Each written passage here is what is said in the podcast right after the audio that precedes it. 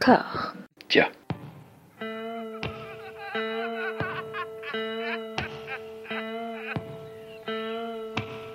And now for something completely different. Would you like to talk about the meaning of life, darling?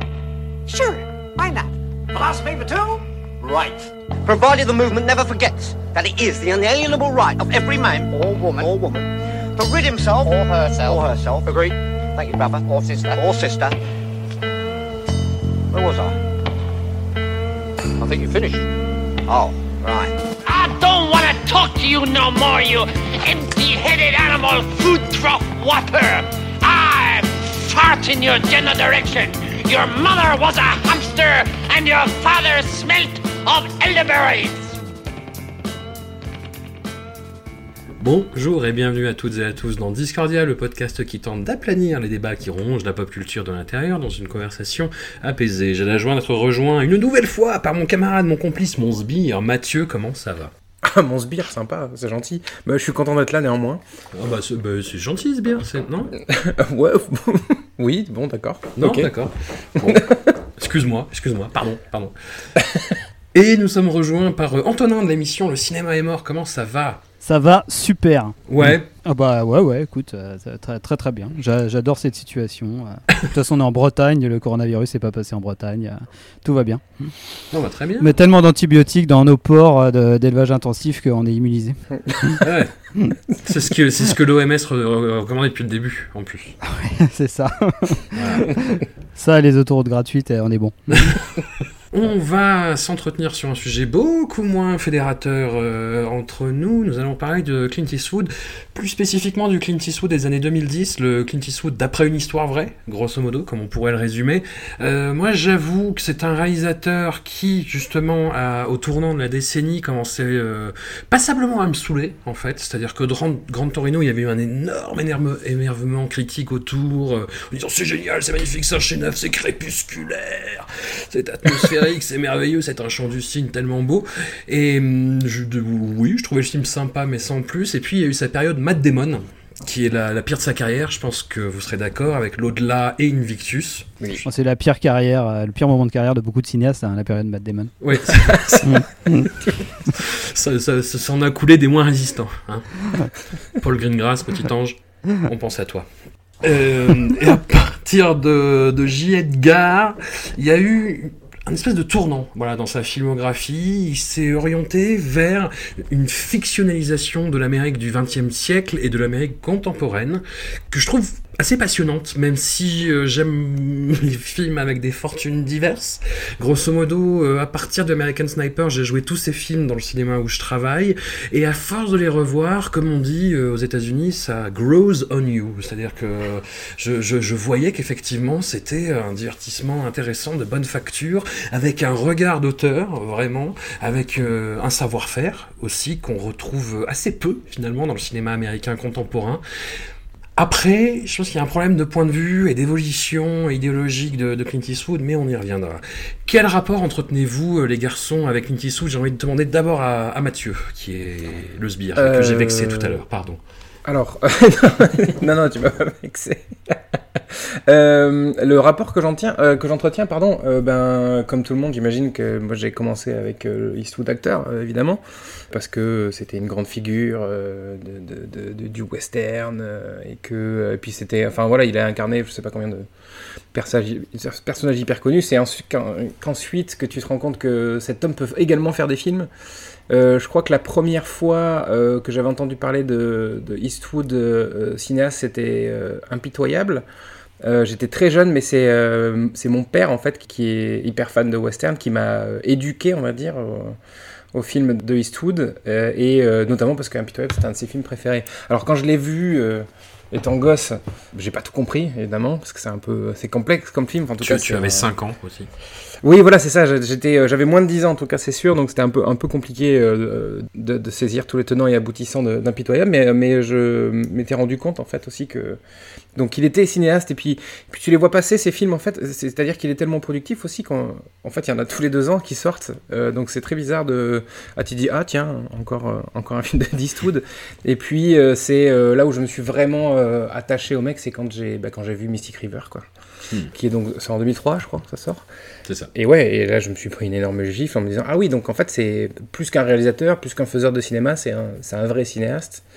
Et à partir de ce moment-là, j'ai euh, ben, j'ai essayé de voir euh, tout ce que je pouvais voir au final. Donc j'ai ra- j'ai raté quand même son diptyque sur la guerre de, de- sur la Seconde Guerre mondiale au cinéma. Mémoire de nos pères, lettre d'Iwo Jima. Exactement, ça je l'ai raté, mais sinon à part ça, je les ai quasiment tous vus euh, au cinéma même. Donc, euh, donc ouais, c'est vraiment euh, dès qu'il y en a un nouveau qui sort, j'y vais quoi. Euh, voilà, un petit plaisir personnel, on va dire. Antonin, euh, malheureusement, la deuxième moitié euh, imberbe du, du cinéma est morne. Poilu, poilu. Poilu, d'accord. Ah oui, pardon, excuse-moi. Non, non, euh, la deuxième, tu voulais dire que la deuxième moitié imberbe était absente, c'est ça? C'est ça, tout à fait. Ouais.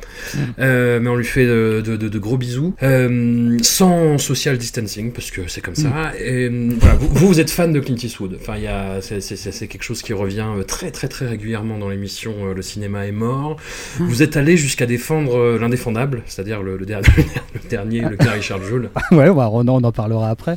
Mais par contre, euh, je tiens à signaler qu'on avait quand même euh, eu une, période de baisse de régime là-dessus, euh, au moment d'American Sniper, l'au-delà, peut-être l'échange aussi.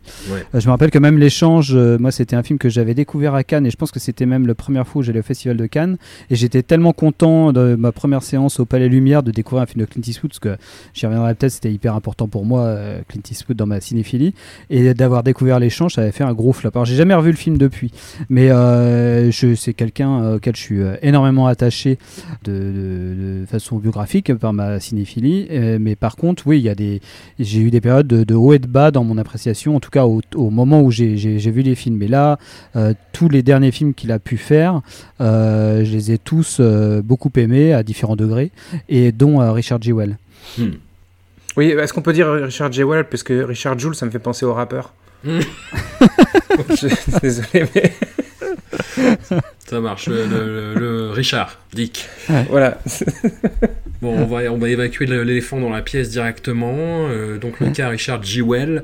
Euh, film qui fait un diptyque, plus ou moins, avec euh, Sully, son film de 2016, avec Tom Hanks, euh, en ce sens que ce sont des héros lambda américains qui se retrouvent face à la machine bureaucratique gouvernementale américaine, ce qu'on appelle l'État profond, voilà, qui veut du mal aux citoyens honnêtes qui ne veulent que servir leur pays finalement. Le film partant sur ce point de vue-là, voilà, celui ça me dérangeait moins, même si je trouvais effectivement euh, le, ressort dramatique un peu grossier. Là, dans le cas Richard G. Wells, c'est pas possible en fait. C'est-à-dire que hum, il y a le personnage de la journaliste joué par Olivia Wilde qui est inexcusable en fait et hum, qui est dépeinte de façon tellement grossière, tellement euh, voilà, c'est une arriviste flemmarde qui ne vérifie pas ses infos et qui va s'attaquer à ce pauvre bonhomme qui ne pensait qu'à faire le bien. J'ai écouté l'émission Cinéma est mort où vous parliez du film. Moi, enfin, vous trouvez des nuances au film que je pourrais accepter à la limite euh, s'il n'y avait pas ces scènes-là en fait. Ouais, après je comprends, mais c'est, c'est faut. euh, Enfin, concernant de toute façon ce, ce côté-là de Clint Eastwood, faut, faut redire aussi que ce côté-là, il a toujours été présent quelque part. Euh, c'est, euh, bon, on l'a beaucoup dit, mais en fait, il faut quand même le redire parce que c'est quelque chose qui est très particulier par rapport à Eastwood et, et dans son les, les- la réception critique et publique qu'il a pu avoir, c'est que c'est de toute façon Clint Eastwood, c'est effectivement un républicain à tendance euh, libertarienne. Ouais. Alors, euh, pour préciser, c'est des gens qui refusent toute intervention euh, étatique, toute, tout, tout, toute loi et qui, qui font de l'individu au centre de, de, de tout, en fait, et la liberté de l'individu euh, au centre de tout. Et Clint Eastwood, il est de cette euh, mouvance-là. Euh, et c'est c'est toujours étonnant de voir que Clint Eastwood, moi, quand je parlais de mon rapport biographique avec lui, moi, Clint Eastwood, dans ma famille, plutôt euh, à gauche, c'était quelqu'un qui était plutôt euh, euh, Oni en fait. Euh, Eastwood, c'était le fasciste. À un moment, c'était clairement ça. Euh, C'était le fasciste, c'était Dirty Harry, c'était euh, les, les, les, euh, westerns. Donc tout un truc un peu à droitier. Et euh, ce qui est marrant dans la réception de, de Clint Eastwood au fur et à mesure, c'est que forcément, on a tous grandi avec lui parce que les films étaient vraiment beaucoup vus, que ce soit au cinéma, à la télévision, ils passaient. Euh, Il y a des films qui d'un coup faisaient l'unanimité dans tous les circuits, euh, genre les sur la route de Madison. Mais c'est quelqu'un aussi qui, euh, en termes critiques, a été une passion très française, quelqu'un qui a été vachement hyper bien accueilli en France. Et sur des thématiques que nous on aurait tendance plutôt à ancrer en, à gauche, c'est-à-dire une défense euh, des, prolétaires, euh, aussi euh, une, une- très bonne, enfin une représentation assez remarquable de, de, de, de, min- de- non pas de minorité mais de personnes racisées, des personnages de femmes relativement forts. C'est quelque chose qu'on trouve vachement chez Eastwood, mais qui découle aussi de son idéologie libertarienne, c'est-à-dire que lui, qu'importe les préjugés ou les origines raciales ou sexuelles ou même euh, de, préférences sexuelles, il y a quelque chose où c'est l'individu euh, qui prime et, ses actions, quoi, en fait. Moi, après, effectivement, euh, après on pourra rebondir là-dessus sur Richard J. Well, mais là, il- c'est presque un, il y a un côté presque traité idéologique dans Richard J. Well, ouais. Hmm. Qui me dérange parce que. hum, Enfin, il y a une question de contexte aussi, si tu veux. C'est raconter cette histoire-là de cette façon-là, maintenant, ça ne peut pas être innocent, en fait. On, est dans une époque des États-Unis où, justement, il y a une instrumentalisation de ce genre de pensée. Effectivement, moi j'entends hein, euh, ce point de vue. Mémoire de nos pères, typiquement, c'est un film qui est inattaquable de ce point de vue-là, qui, qui, qui, justement représente la, la minorité euh, en plus. C'est un natif américain, un indien, qui est euh, utilisé par le pouvoir à des fins politiciennes. Enfin, c'est un film qui est, qui est remarquable, qui cinématographiquement débourre, les acteurs sont formidables, et qui a un propos qui est... euh, Ouais, qui, qui, qui, qui est d'une propreté et qui est irréprochable, quoi.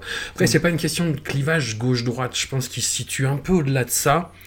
Euh, c'est plutôt une, une vision sacralisée de l'Amérique, en fait. Mais moi, je pense que euh, le, ce que- tu soulèves, euh, François, c'est pas c'est pas le, en fait, c'est pas le cinéma de, de Eastwood qui a changé, c'est c'est l'Amérique autour Ouais. de lui qui a changé, et qu'en fait, euh, lui, il continue à faire le cinéma comme il l'entend, enfin son cinéma comme il l'entend, mais mais euh, mais que euh, son cinéma prend une autre euh, euh, symbolique, une autre saveur de par la, la situation, dans, enfin la société dans laquelle il est, il est fait. Hmm. Parce que un tu fais un film comme Richard Jewell il y a 15 ans, euh, on ne te fera pas le même procès d'intention que celui qu'on lui a fait l'année dernière, par exemple. On tu trouvera toujours le traitement de la journaliste hyper grossier. Oui, voilà, ça, ça, absolument, on est d'accord. Le, le, tra- enfin, le, le- le personnage de journaliste est absolument, euh, enfin, il est dégueulasse, euh, il est caricatural au possible, mais, mais en vrai, après le, tout ce que tu expliquais auparavant, c'est surtout parce que parce qu'on est dans une situation en, en, en Amérique, aux États-Unis, qui est devenue intenable. En fait, c'est surtout ça. Et donc du coup, on, on considère, on considère que on peut voir ce film-là comme une sorte de prise de position, mais alors qu'en fait, ça, ça, ça l'est pas du tout. Tu Mm. vois, et, et, euh, et ce- je, trouve je trouve que c'est dommage de, de s'en réduire à ça aussi, d'une certaine manière. Ouais, parce que moi je pense en plus ça a toujours été un problème assez récurrent dans ces films, hein, avec malgré tout la- la- l'amour que j'ai pour Clint Eastwood. Souvent, c'est un cinéaste qui a qui a la main lourde sur euh, certains de ses antagonistes très régulièrement. Oui. Euh, même dans ces films qui sont, euh, euh, j'ai envie de dire, les, les plus, les plus parfaits. Enfin, c'est un peu moins le cas dans ces films les plus parfaits, genre Impitoyable, euh, où là on est de la stature du, du chef-d'œuvre vraiment. Euh, mais sur un film comme Sur la route de Madison, je sais que moi je suis toujours gêné sur le portrait du fils de Meryl Streep, quoi, Hmm. qui est un portrait relativement grossier. Euh, et de, du non, non seulement du fils, mais de la femme du fils. Je sais pas si vous avez ça en mémoire, mais sûr. quand ils découvrent Oui, la lettre de leur mère et compagnie, Ouais. euh, le fils et sa femme sont, euh, sont clairement des gros abrutis, beaufs.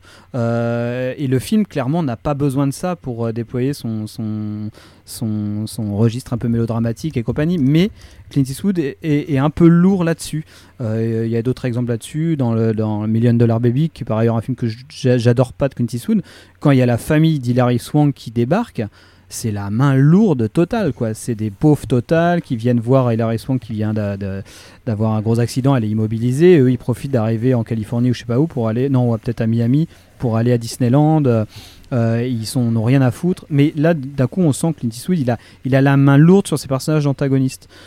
Euh, et ça, c'est un problème d'écriture souvent, euh, de manque de confiance dans peut-être dans certaines, euh, la force de ses personnages. Et effectivement, de, temps en temps, ça peut être un problème idéologique ou, mais qui n'est pas propre qu'à lui. hein. C'est un truc qui est propre à, beaucoup de films américains où il y a une méfiance. Euh, souvent sur les trucs bureaucratiques, quoi, sur les trucs euh, administratifs euh, et compagnie, et chez Clint Eastwood qui est un peu exacerbé. Ouais. Hmm. Dans Richard Jewell, ça atteint un, un cap euh, un, un peu de, de non-retour. quoi. Le- J'ai j'ai vu le film, j'ai vu. euh, et la, moitié des scènes. Il y a la moitié du film qui correspond vraiment, je pense, à l'appréciation que vous en avez avec, euh, avec Étienne et euh, la critique que vous en Mm. avez faite. Effectivement, le, le- le- le- le- la relation qu'il a avec sa mère est, euh, est hyper belle, hyper juste. Mais le reste, moi je suis désolé, ça m'a rappelé. euh, et je m'attendais vraiment pas à ça. Moi je partais plutôt euh, d'un d'un a priori positif, tu vois, on en parlera après. Mais euh, le 15h17 pour Paris, qui est un film qui a raté, moi je trouve ça passionnant. Euh, Ouais. par ailleurs comme Mm. démarche et le, le fait tu vois qu'il essaye d'employer des, des gens qui étaient vraiment euh, impliqués dans, dans euh, l'histoire de Sully aussi enfin Mm. toute sa démarche moi me, me passionne Hon- honnêtement je trouve ça euh, puis il n'y a aucun réalisateur euh, américain qui fait ça maintenant en fait Ouais. qui essaie de dresser vraiment le portrait du pays à un moment et de ses valeurs en fait quelque part surtout. Mais moi ça m'a rappelé Richard Joel ça m'a rappelé les, les films Pureflix en fait. C'est-à-dire les, euh, ce studio qui fait des productions euh, pour un public évangéliste qui a fait les, les God- qui fait qui fait des, qui font des films à thèse comme les God's Not Dead qui sont une trilogie hallucinante euh, là où c'est euh, dans une réalité parallèle sur Terre 2 les euh, chrétiens américains qui sont une minorité euh, harcelée en permanence par les les gauchistes et les et les autres minorités qui sont devenues majoritaires du coup j'imagine On n'est pas très loin de la réalité quand même. voilà, oui, c'est sûr. On appelle le pays réel. Et, hum, et ouais, enfin moi ça m'a rappelé ce genre de malhonnêteté intellectuelle malheureusement. Moi, moi ça, me, ça me gêne pas trop. Enfin, dans, dans- si, ça me gêne, parce que j'irai pas dire jusqu'à ce que je trouve le film magistralement bien écrit, mais parce qu'effectivement, le personnage de, de, de- du, de l'agent du FBI, John Hamm, ouais. de Don Draper, Ouais, aussi, ouais, ouais. et euh, d'Olivia Wilde, euh, effectivement, ils sont un peu lourdeaux, c'est les purs antagonistes et compagnie. Euh, moi, après, le personnage, j'ai l'impression qu'en plus, l'appréciation qu'on peut avoir de l'écriture de ce personnage-là, elle se fait aussi à l'aune euh, de, de, de, la mini polémique que ça a pu soulever parce que la personnage euh, existait vraiment, qu'a priori beaucoup se sont élevés sur le portrait qui en a été fait, mais en l'occurrence c'est un personnage qui a un vrai arc euh, narratif. Enfin, non pas un vrai arc narratif dans le sens où il est beau, son arc narratif, où il est bien écrit, parce que c'est aussi lourdeau son revirement euh, final. Ouais, c'est relativement lourdeau. C'est à peu près le même que ceux de Sully, de toute la commission qui, a, qui enquête sur Sully et son copilote, qui est présenté dans la grande tradition des, films anti-bureaucratiques avec trois, types euh, patibulaires qui ne pensent qu'aux chiffres euh, face aux mecs qui ont euh, du vécu, de l'expérience, qui sont des humains, et qui à la fin admettent leur tort. Bon, c'est un, petit peu grossier. Là, mais sauf que là, c'est presque uniquement des figures. Dans chez Olivia Wilde, elle a le droit à des scènes. Effectivement, on la sent vraiment complètement très manipulatrice ou en tout cas opportuniste. Euh, bon, après, son revirement, euh, il est écrit en tout cas, et elle est plus euh, dans les faits, elle me paraît plus ambiguë que, que, le portrait que tu peux en faire. Oui, puis en plus, le, le- film en lui-même est basé sur l'article écrit par la journaliste à la fin des années 90. Donc, c'est pas. comment dire Alors, en effet, le personnage est, comme tu disais, Antonin, est assez grossier. euh, euh, euh, enfin, c'est vraiment. Enfin, c'est caricatural au possible, mais, mais le, le fait de, de reconnaître. De, de s'être inspiré de cet article-là et non pas de, de quelque autre maté- matériau d'origine, euh, je trouve que c'est aussi, euh, enfin comment dire, c'est, euh, euh, j'arrive, je vais pas réussir à formuler ma Ça le phrase. dédouane ou ça le... Bah, c'est pas que ça dédouane, Mhm. c'est qu'en gros c'est, il y a aussi Eastwood qui fait un effort, enfin qui, qui, tu vois, qui, Oh là là. De quoi Je suis tellement Tu- pas d'accord.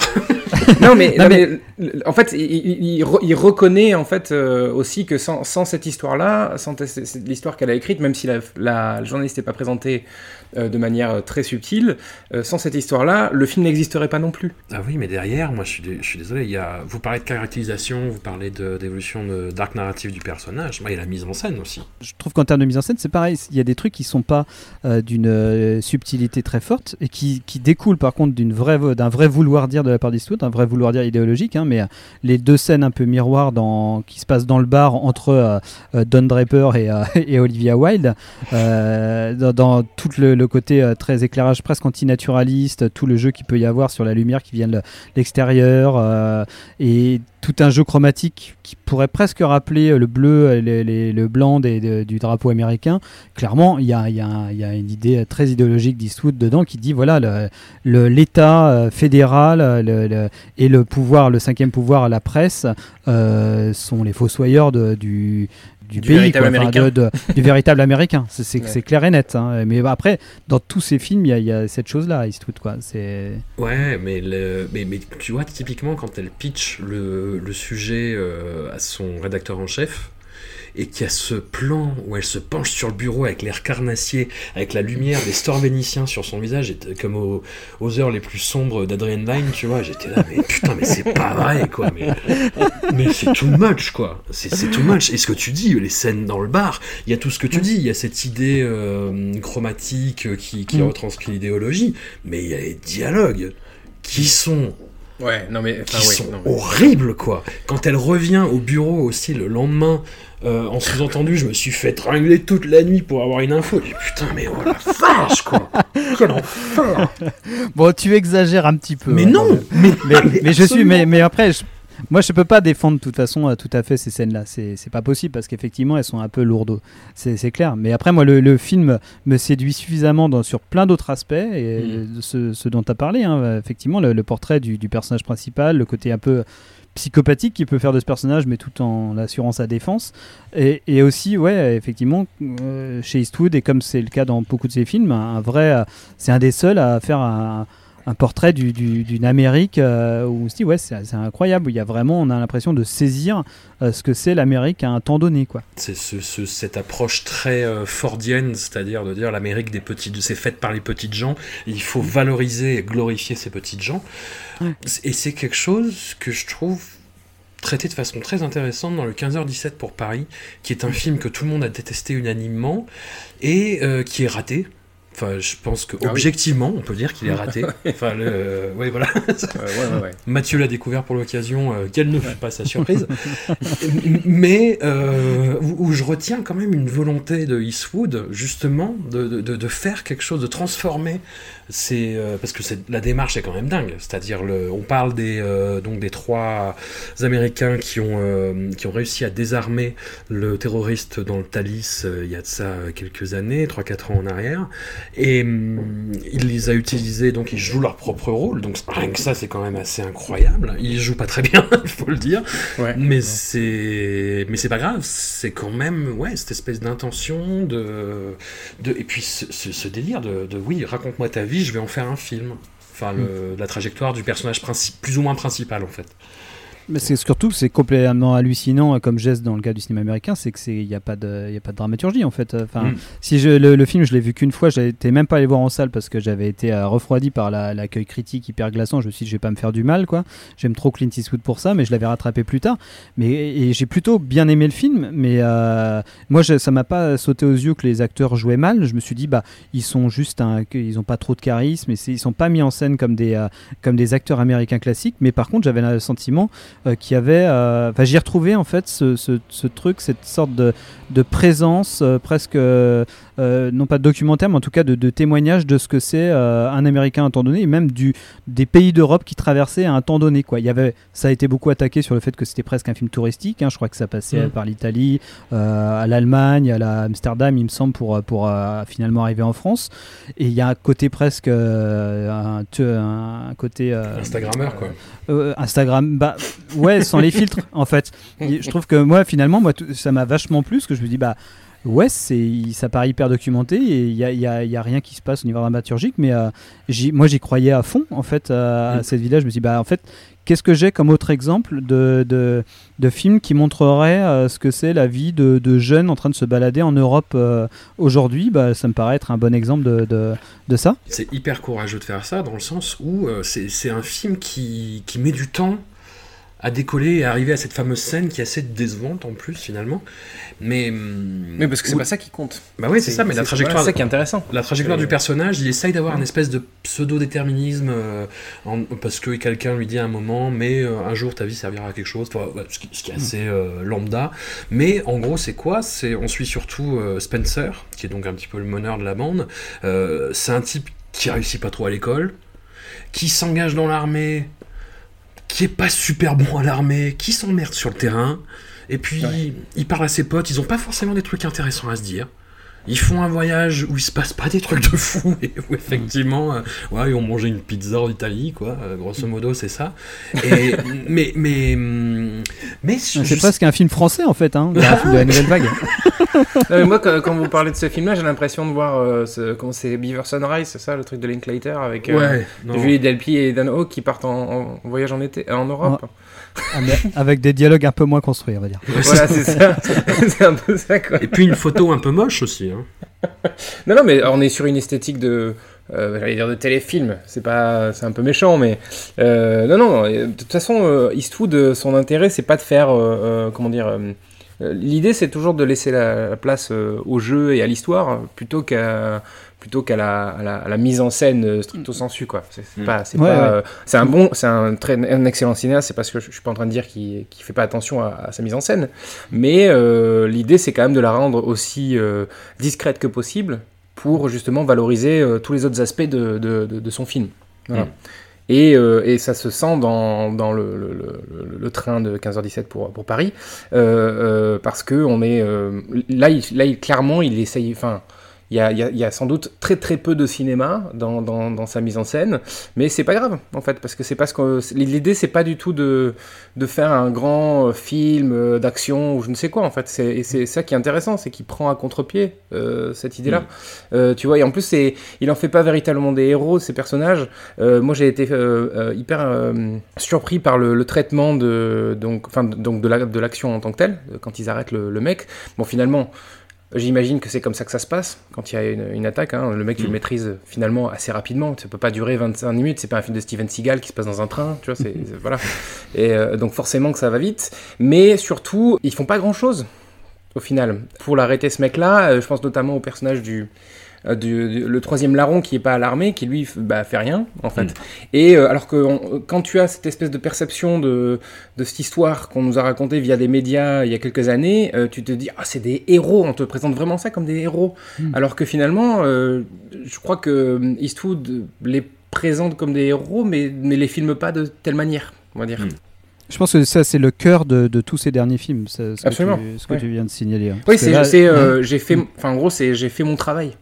Ouais. C'est, vraiment non, mais c'est exactement ça. Moi, je, je me suis euh, re- revu euh, Sully euh, hier et c'est exactement ça. C'est même presque à... Parce que là, pour le coup, on, a, on est dans une sorte de déconstruction dramaturgique avec les allées et venues. Il y a une construction assez particulière dans le film en termes de, de, de récit.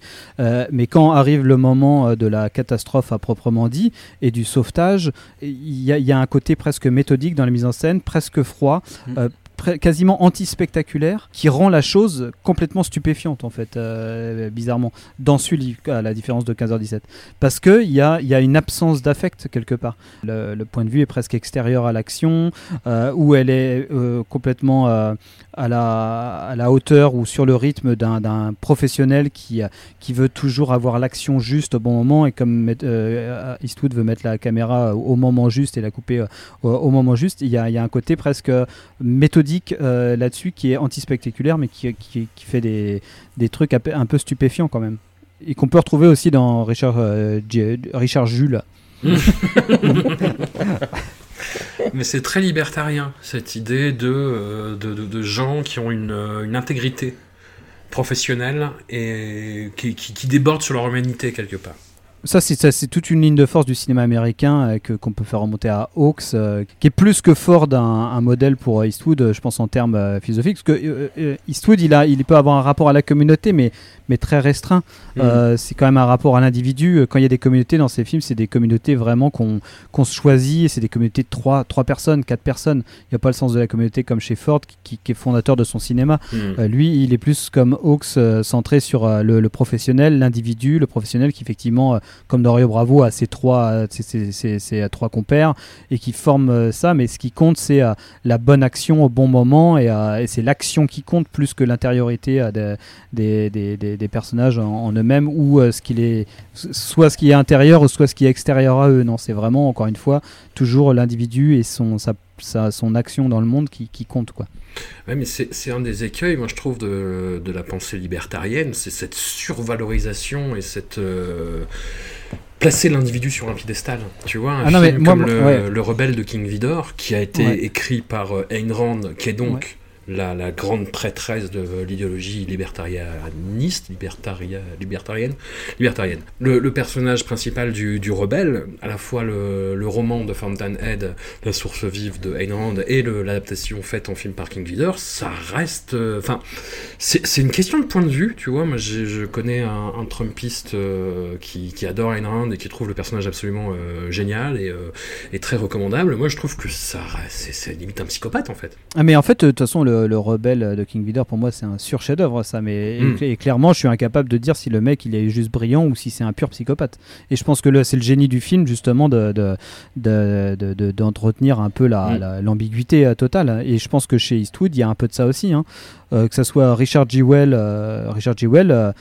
Euh, Eastwood, il nous montre aussi que c'est c'est presque un psychopathe. hein. Il est prêt, il est aphasique. Quand les scènes où il est dans l'université en train de pénétrer dans les chambres des étudiants pour euh, fouiller de l'alcool, c'est clairement euh, le mec, il a presque raison de le virer. Le mec, il est, il est, il est fou.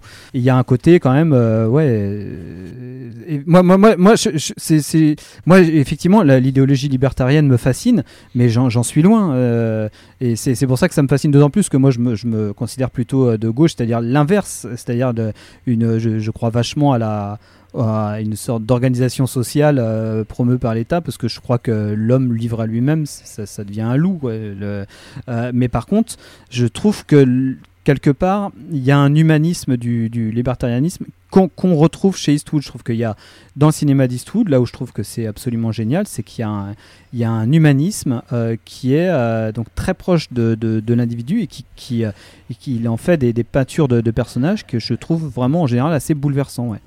Mathieu, tu allais dire. Non, j'allais ju- juste contrebalancer euh, ce que tu disais justement François avec, euh, avec le personnage de- de- d'American Sniper en fait que, Oui, que, bah oui, qui, euh, qui en effet, euh, donc il y a le, le culte de l'individualisme, puisqu'en en fait, on- en plus il y a, l'aspect statistique, c'est-à-dire on, est, on l'érige en, en, en tant que héros euh, américain de la guerre, cette, cette, ce sniper qui, qui a descendu je sais pas combien de, de dissidents irakiens, on va dire. Et en plus de ça, enfin, on, le valorise vraiment comme, euh, enfin, c'est une machine à tuer et, euh, c'est bien, sauf que en fait, euh, la façon dont la, dans l'abord dans l'abord tout justement, on est encore une fois dans le dans l'ambiguïté, c'est-à-dire que c'est un homme qui, alors, il est profondément humain, on le voit par la suite aussi, euh, puis on le voit même euh, dans les scènes avec Sienna Miller où on, voit sa vie de, de- tous les jours, et on voit bien aussi qu'en fait, euh, de toute façon, pour tuer pour tuer autant de gens, tu, tu peux pas juste faire ton travail, quoi, c'est pas possible en fait. Tu ne peux pas descendre autant de gens, même si tu es à la guerre, même si c'est l'armée, tu ne peux pas descendre autant de gens que ça euh, sans, j'allais dire sans avoir un grain, quoi. Mais en tout cas, il y a un truc qui cloche, quoi, c'est sûr. Et, euh, et je trouve qu'il arrive assez bien à, à- à fureter en- entre ces idées-là qui sont euh, difficiles à, à accommoder. Et, Mm. euh, et je trouve qu'il s'en sort assez bien justement là-dessus.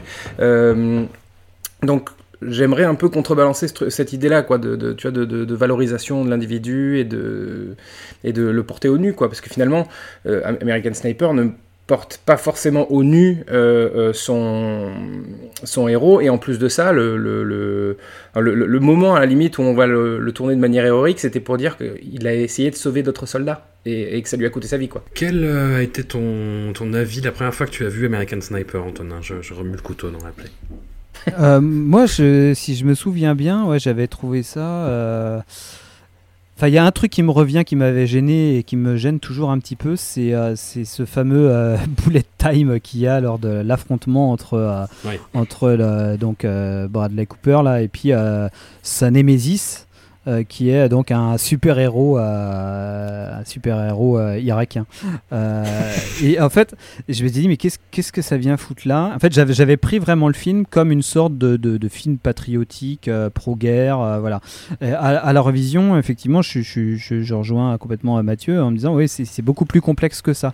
Mais ceci dit, euh, le récit héroïque comme dans tous ces films, comme, comme dans Sully, comme dans comme Richard Jewell, est là. Euh, Il y, a, y a une croyance de- d'Eastwood dans un acte théorique d'un individu. Euh, mais il y a dans et le récit dans, dans American Sniper, il y a aussi ce côté, voilà, il, faut qu'il lui colle un, un super méchant en fait, quoi. Donc ce personnage d'Irakien. Mais euh, j'a- j'avais trouvé ça grossier et forcément. Et c'est pareil, idéologiquement, il y a des trucs un petit peu euh, bizarres dans le film et qui sont finalement. euh, je, je sais qu'au début, il est clairement montré comme un mauvais amant, par exemple. Quoi. Mm. Et finalement, c'est quelqu'un qui va se découvrir, c'est un mauvais amant. On pourrait croire qu'il est presque impuissant. Il va se découvrir puissant euh, par le maniement d'un fusil. Euh, Il y a des choses comme ça. Il va se retrouver une, une virilité sexuelle par, la, par, la, par la, son, son engagement dans la guerre.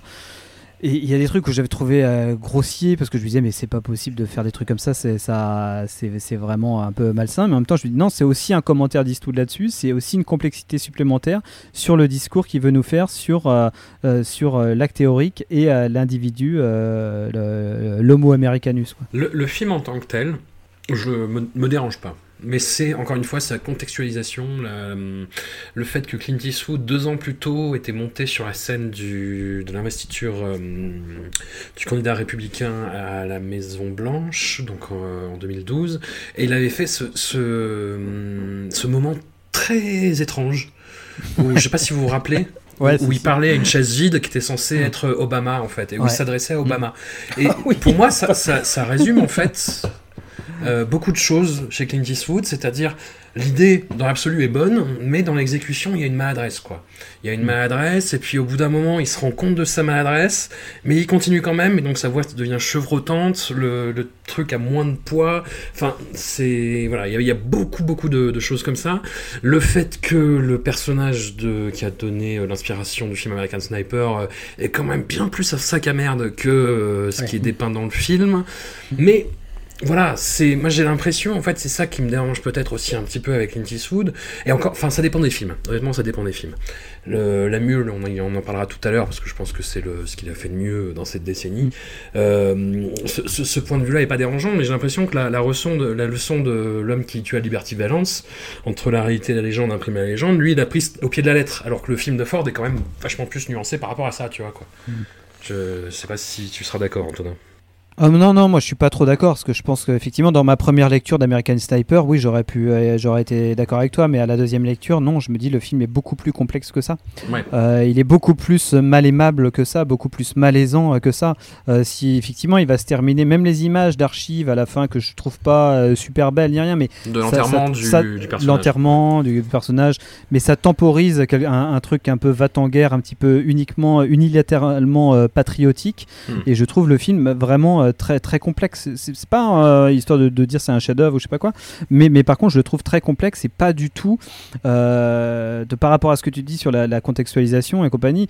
Moi je me méfie toujours de, de, de ça parce que c'est- clair que c'est euh, le c'est pas c'est pas un outil pour pour je, je pense pas qu'on regarde American Sniper qu'on a envie de s'engager dans la guerre quoi. Je trouve que le Non, film il est plus non. beaucoup plus beaucoup trop malaisant pour ça. Même si c'est un film de guerre où on prend plaisir à avoir des actions bien exécutées et compagnie, euh, il y, a, y y a- quelque chose de malaisant.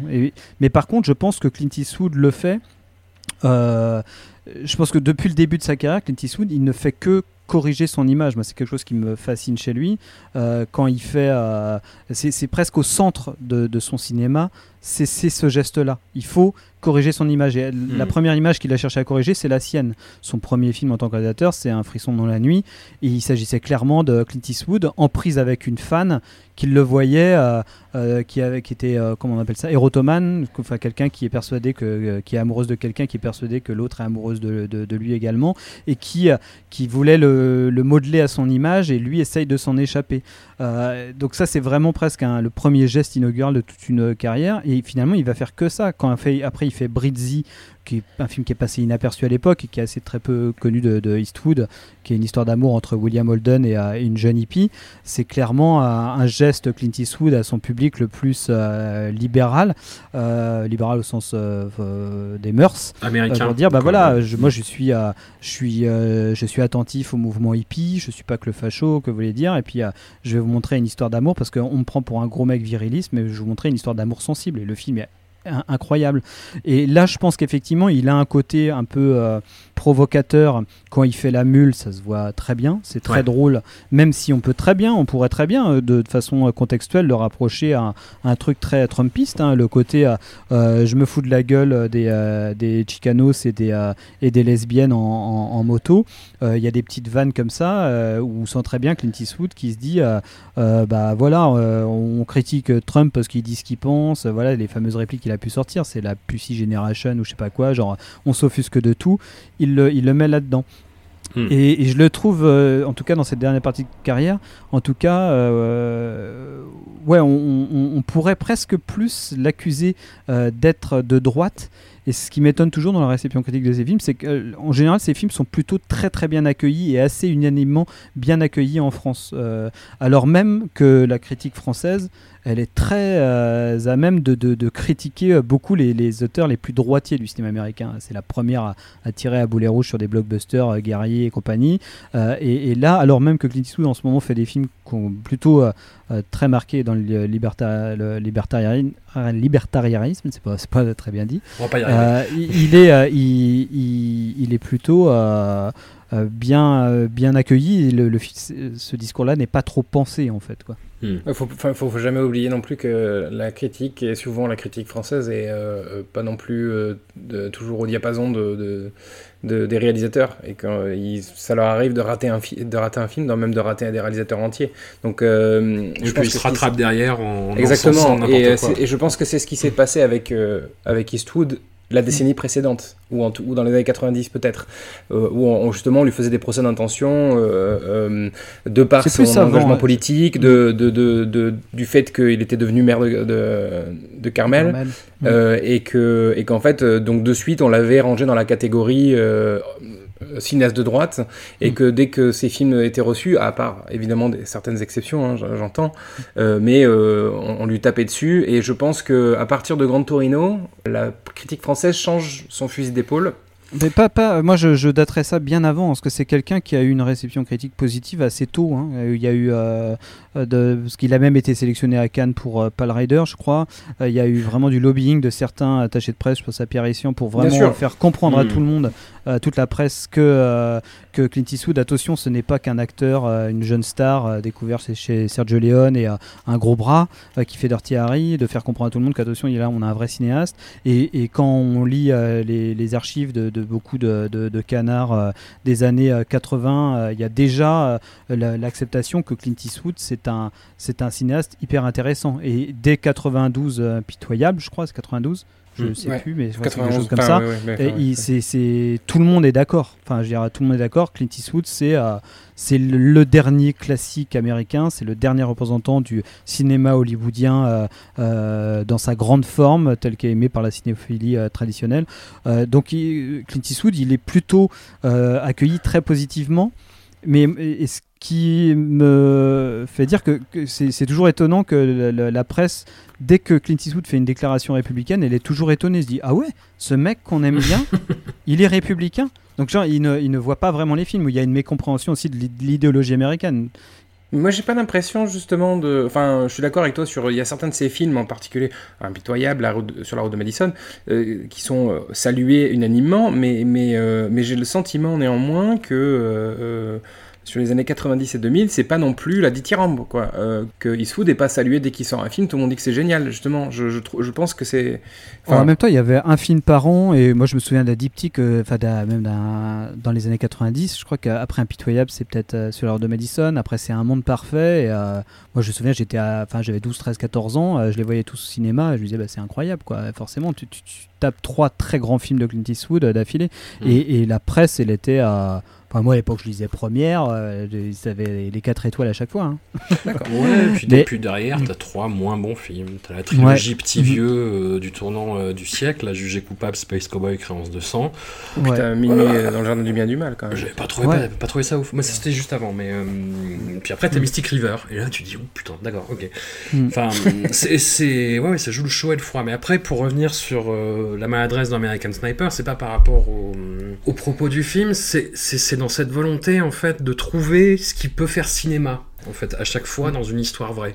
Et, et il s'y tient sans se soucier du, du monde autour, en fait. Et c'est hum, peut-être un écueil, tu vois. on aurait vu un film comme American Sniper dix ans plus tôt. Bah, après, euh, réalité historique mise à part, évidemment. euh, je, je sais pas si ça aurait été euh, la, même- la même chose, tu vois, quoi. Si ça, si ça aurait eu le même écho ou retentissement chez moi. Je, je, je sais pas, je me pose la question.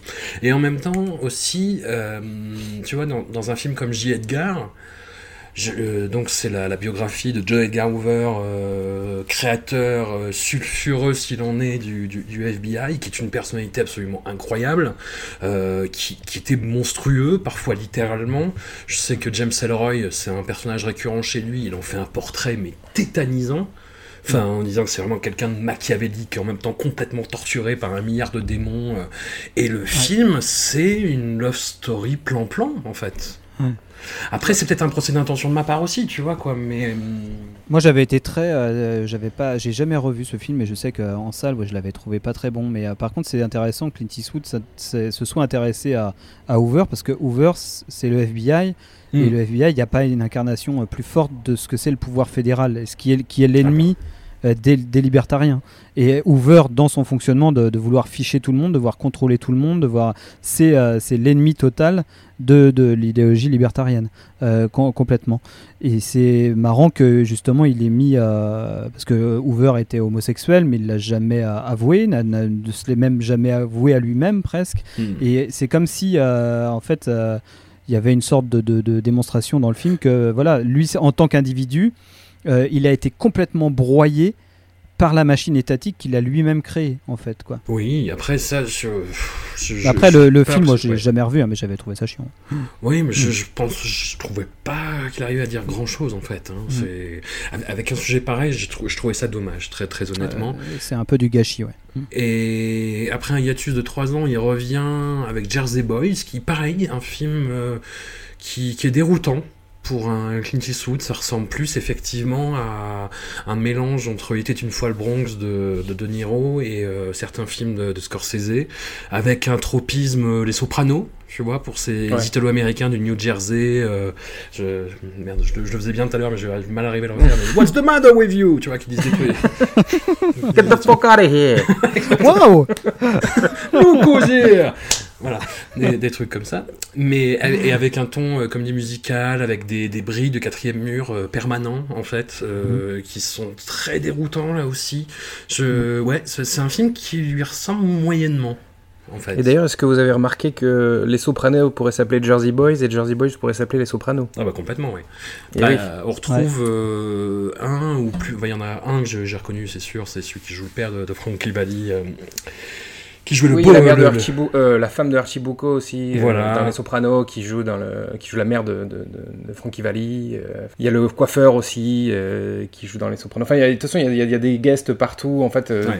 on en avait déjà parlé dans, dans Robert Anyways, mais il y a cette espèce de, de volonté d'ancrage visuel. En fait, c'est il y a une sorte de comment dire, c'est un, un- un univers, euh, c'est un sous-univers du cinéma américain qui s'auto-alimente constamment en fait, et, et, euh, et qu'on retrouve ici. Euh, dans Jersey Boys, ce qui est plutôt surprenant d'ailleurs, parce que enfin, vraiment, c'est vraiment pas un film que, tu attends de la part de, de Eastwood, c'est très surprenant euh, comme film, et, euh, et ouais, euh, je pense que le- le- la seule raison qui peut expliquer l'existence de ce film, c'est le- l'amour inconditionnel de, de, de Eastwood pour la musique, quoi, et pour la- les, les vieux standards aussi. Mm. Mais j'arrive pas forcément à. Euh, C'est c'est vraiment un mystère pour moi, ces films. Le, le côté libertarien y est, mais de façon diffuse, quoi. Tu vois, cette scène où Frank Je l'ai même pas vu, euh, tu vois, j'y ai même, en ouais. fait, j'y j'y ai même pas pensé, quoi. C'est, c'est, euh, parce qu'en plus de ça, euh, on se retrouve, euh, alors autant, autant les autres films, en effet, ce sont des biopics, mais de biopics de petites gens, on va dire, à part euh, par J. Edgar Hoover, évidemment. Autant là, on est sur euh, de la sorte de superstar, en fait, et c'est quelque chose qu'il a pas souvent fait. Et je sais pas, je, je- je- c'est, ça, ça renforce encore plus le côté, l'aspect. euh, l'aspect euh, euh, étrange de, de ce film dans, dans la filmo de, de, de Eastwood et je te dis l'aspect libertarien je, je le vois absolument pas je, moi je vois j'ai l'impression de voir Ray quoi Ouais. mais euh, 10-15 ans plus tard avec ouais avec une tonalité très très italo-américaine quoi c'est et donc par essence j'ai pas l'impression de voir un film de, de, de Eastwood Ouais, moi, ma théorie, euh, quand je, je l'ai pas revu depuis sa sortie, mais clairement, moi, quand je l'avais vu, c'était en pleine période de désamour de Eastwood, et je m'étais dit, bon, bah, ça y est, Clint Eastwood a pris un nègre, c'est pas lui qui l'a réalisé, quoi. C'est, euh, Ouais. euh, le film est. pour les raisons dont vous parliez, quoi. Il y a un côté très scorsésien, ce, type de filmage comme ça, avec brisage de quatrième mur, musique à, gogo, euh, séance de montage et compagnie. J'avais l'impression de voir euh, du Scorsese et tous ces succès d'année, tous les gens qui copient le style de Scorsese quand ils savent pas euh, comment filmer, quoi. Ouais, c'est ça qui est en plus qui est, qui est, qui est d'autant plus, euh, j'allais dire affligeant, c'est un peu méchant, mais, mais c'est que tu te dis qu'après plus de 40 ans de, de, de, de filmographie, avec euh, je sais pas combien de films qui ont été tournés, là-dedans il y a des chefs-d'œuvre tombés dans cet Mm. écueil Mm. de, de, de, de singer des réalisateurs qui existent déjà, qui n'existaient même pas avant lui en plus. Enfin, je sais pas, c'est Ouais. extra- frustrant de, de, de voir un tel film. Après, le- ça n'enlève rien au côté euh, distrayant du film, mais, mais c'est ça le souci, c'est que euh, Jersey Boys est un film distrayant et pas plus, quoi. Puis le, là où je vois euh, quand même une, une sacrée maladresse, mais après peut-être que c'est que moi, mais je, je trouve que, alors après le Funky Valley, euh, l'authentique chanteur dont c'est le, le biographic picture, a une voix de, de fossé, hein, un fa- falsetto, Mm. euh, et hum, qui est, qui est quelque chose de très très très compliqué à maîtriser, et je trouve que le... Enfin, je- que le, le, le- je sais pas si c'est des enregistrements originaux ou le comédien, mais moi ça, ça, ça me ça me hérisse le poil en fait. La, Et- la, la, et, la euh, la scène là où la, première fois il chante. Mais oui, euh, et tout le monde dit oh là là, il chante tellement bien, il a une voix si belle. Et j'ai envie de leur dire mais pas du tout. Ouais, ouais, non, non, l'espèce de scène où il y a toutes les, la, session, la section de cuivre qui intervient, ça m'a Ouais. cassé les oreilles. Je, j'ai été surpris. Non, c'est vrai qu'en plus, il y a, il y a ce truc-là. Il n'y a pas de valorisation euh, euh, de, de la musique non plus, alors que c'est un biopic musical et euh, c'est pas forcément extrêmement bien, euh, bien amené, on va dire. Ouais. Je, je trouve, hein, en tout cas. Euh, Mais bon, le- C'est à force d'écouter des trucs à l'autotune, vous avez les oreilles complètement pétées, les gars. à cause d'écouter du Richard Joe tout le temps. c'est possible. Mais par contre, la décennie 2010 euh, recèle un chef-d'œuvre qu'on a évoqué euh, tout à l'heure en creux, La Mule, qui est sorti il y a de ça deux ans, euh, ou l'an dernier, je sais plus. C'était l'an dernier. je L'an dernier, l'année hein, dernière. Et euh, qui est une espèce de grand Torino bis, mais avec un- une autre articulation dramatique qui est assez intéressante, où Clint Eastwood en plus se filme lui-même en accentuant, je pense, son côté euh, gériatrique, parce que je pense qu'il est beaucoup plus euh, alerte que le, le personnage du film. Et beaucoup plus alerte que nous. Voilà, probablement. oui, Hein probablement. ouais. En, en meilleure forme. Je pense qu'il nous, il nous défonce au 100 mètres. Clint Eastwood, à, à 80, à 89 ans, là, euh, il nous défonce tous. Mais, hum, et oui, il y a effectivement ces côtés euh, touchy du personnage euh, qui fait une remarque euh, désobligeante à des bikeuses lesbiennes. Il y a des réflexions sur les Mexicains et puis la façon, effectivement, de, de dépeindre les cartels qui est un peu cliché. Mais dans la logique du film, ça m'a pas dérangé parce qu'il y a, il y a la bonne distance, la bonne hauteur de vue, la bonne mise en scène. Ah, moi, je- je, moi, je, je- je l'ai pas revu ce film, mais moi, j'avais trouvé ça extraordinaire. ouais. Euh, Ouais, pareil. Ouais. Mais, mais je pense qu'il y, a- il y a un truc euh, qui, qui est difficile à, sur lequel il est difficile de mettre des mots, euh, quand, enfin, en tout cas quand j'essaie de, de- d'isoler les, les, les raisons pour lesquelles j'adore le cinéma d'Eastwood, mais là il y, a un- il y a un tempo quoi, Ouais. dans les films d'Eastwood qui, qui est un tempo euh, donc au sens musical, mais qui vraiment applique au sens cinématographique sur plein de scènes, des tempos d'émotion, des tempos de, de, de comique parfois, et là il y, a un- il y a un tempo euh, fond. général dans le film euh, qui est très cool. C'est vraiment un côté road movie, effectivement, entre tous les, trajets que, que le personnage fait entre le- le- les États-Unis et le Mexique. Et euh, et il y a un côté un peu euh, easy tempo, vraiment débonnaire, qui est à, tomber par terre, je trouve, vraiment d'une euh, très grande beauté, quoi, touchant et hyper cool. Quoi. Oui, puis en plus, moi, ce que j'ai adoré dans le film, c'est que c'est le, bah, le retour de Eastwood, acteur. Tu vois, euh, qu'il il se met en scène lui-même et. Enfin, on ne sait pas s'il se met en scène lui-même, parce que si on suit la, la théorie d'Antonin, euh, c'est plus lui qui réalise ses films, mais. euh, J'en suis revenu là. C'était ma théorie complotiste, hein, mais j'ai créé un site là-dessus. Mais, euh, Non, mais tu sais, tu sais, tu sais que euh, cette théorie, euh, finalement, elle n'est pas si conne que ça, parce que euh, j'avais lu euh, quelque part que, que finalement, euh, Eastwood en est arrivé à un point, en fait, il est avec une famille de travail euh, qui est tellement euh, bien rodée, huilée, et qui en plus, lui, il a une méthode de travail qui consiste à laisser libre cours à tous ses, à tous ses, euh, ses collaborateurs. Et donc, Ouais. du coup, il n'est pas impossible que finalement, les films, enfin, les films se font quasiment tous, se font quasiment seuls, quoi. Ouais. Euh, presque. C'est-à-dire que chaque technicien travaille de leur côté, il propose des choses à Eastwood et il dit oui, il dit non. Et c'est- c'est extrêmement fluide et ça explique aussi la raison pour laquelle les films se font extrêmement vite. Euh, Ouais. Chez Eastwood, malgré son, son âge avancé, bah, en fait, on se rend compte qu'il est extrêmement productif. Il finit Ça toujours ça en avance, je crois. Non, mais c'est- ça explique un peu aussi le, le- le- le- le- peut-être le fait que ces films récents, euh, à l'exception de La Mule, peut-être, euh, bon, ça reste du Eastwood, mais, mais euh, on peut trouver des choses qui, qui sont qu'on n'aurait pas trouvé euh, auparavant dans, dans son cinéma, on va dire. Voilà. Euh, et ce que j'ai aimé justement dans la, Mule, c'est qu'on va, on va se retrouver face à un film euh, où c'est là on est du- dans du pur Eastwood en fait. Donc le fait que Eastwood soit face caméra, qu'il soit dans quasiment tous les plans, euh, peut-être même tous d'ailleurs, je n'ai pas vérifié.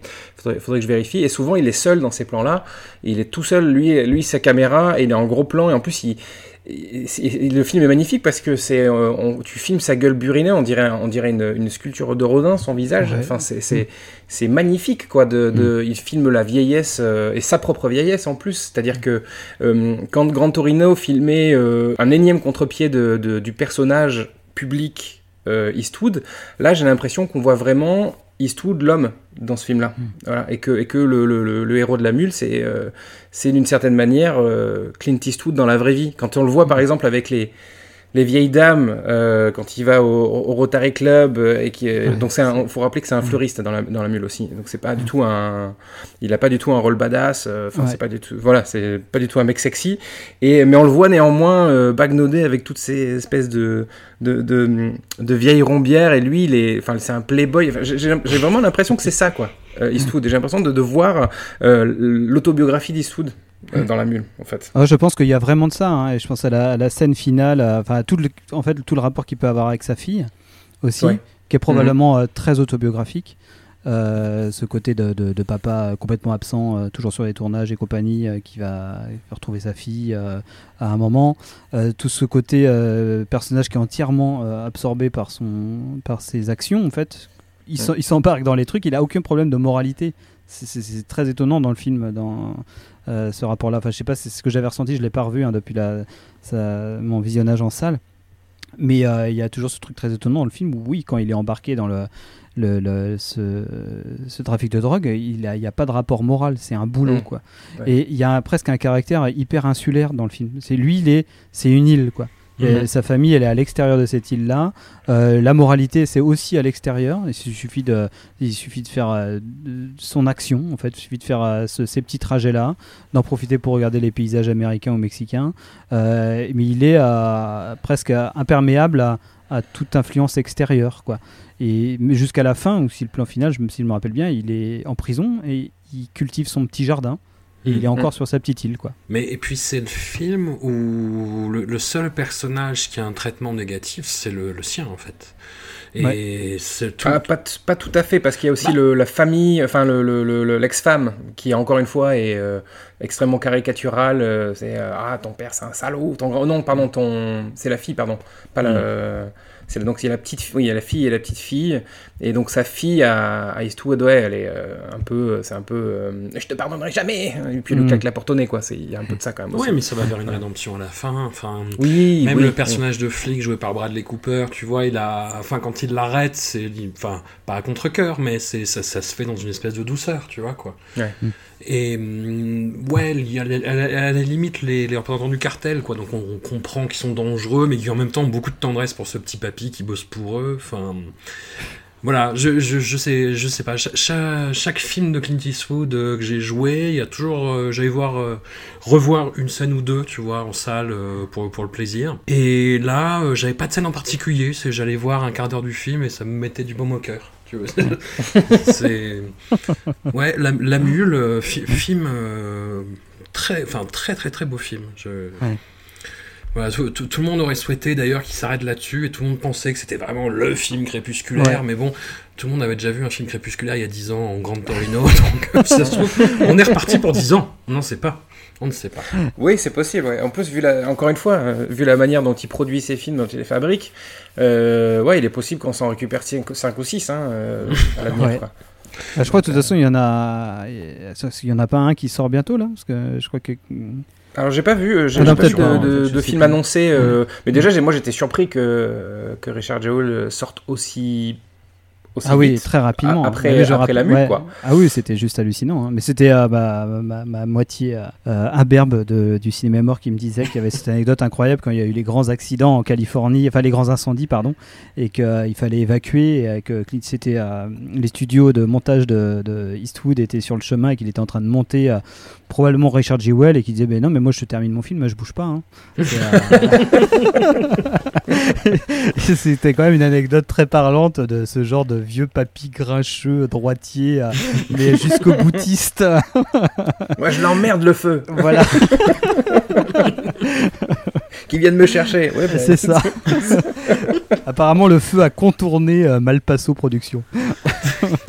Non, mais néanmoins, sur sa, sur sa, il y a- c'est quand même intéressant de parler de ces, de ces méthodes de travail qui sont, on l'a dit, euh, qui sont uniques euh, euh, dans l'industrie du, du cinéma américain en plus, parce que, parce qu'en plus c'est, euh, donc déjà, il tra- donc travaille, encore, je l'avais dit, il travaille avec une famille de cinéma, hein, toujours les Mm. mêmes, les mêmes techniciens depuis 10, 20, même Il y en a 30 qui meurent hein, au final. Ouais, il y en a qui meurent entre temps, euh, mais en général, ils ont eu le temps de former des gens qui, eux, prennent la place ensuite. Et enfin, ça reste vraiment dans le sérail. Euh, et c'est, euh, et, il y a vraiment une méthode de travail qui est, qui est pratiquée et, qui fait que tout roule extrêmement facilement. En plus de ça, il est passé au numérique assez tardivement, mais là, depuis Jersey Boys, il est passé au numérique. Mm. Et, et ça, ça fluidifie encore plus les méthodes de travail parce que lui, apparemment, faut, faut rappeler que Eastwood déteste tourner. Il aime pas du tout tourner en fait. Euh, euh, euh, je pense qu'il a peut-être passé trop de temps sur les, les plateaux de cinéma et qu'il en a un peu ras le cul. Et qu'en fait, il fait des journées très courtes. Par exemple, il va tourner 6-7 heures maximum sans pause déjeuner parce qu'il veut, il veut que ça aille vite. Et le, le- le fait de passer au numérique, ça lui a facilité aussi ça. Et en plus de ça, il a hum, une méthode de, avec ses acteurs qui est hyper intéressante, c'est que on est presque sur une politique d'auteur. euh, euh, euh, et limite, euh, la façon de travailler avec ses acteurs, c'est, on est presque euh, dans la, la- la même façon de travailler qu'avait Piala. C'est-à-dire qu'il n'y a pas d'action, il n'y a pas de coupé.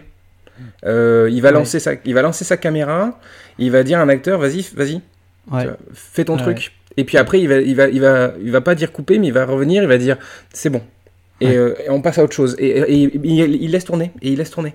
Et je trouve ça vraiment euh, fascinant euh, qu'un mec ait réussi à se.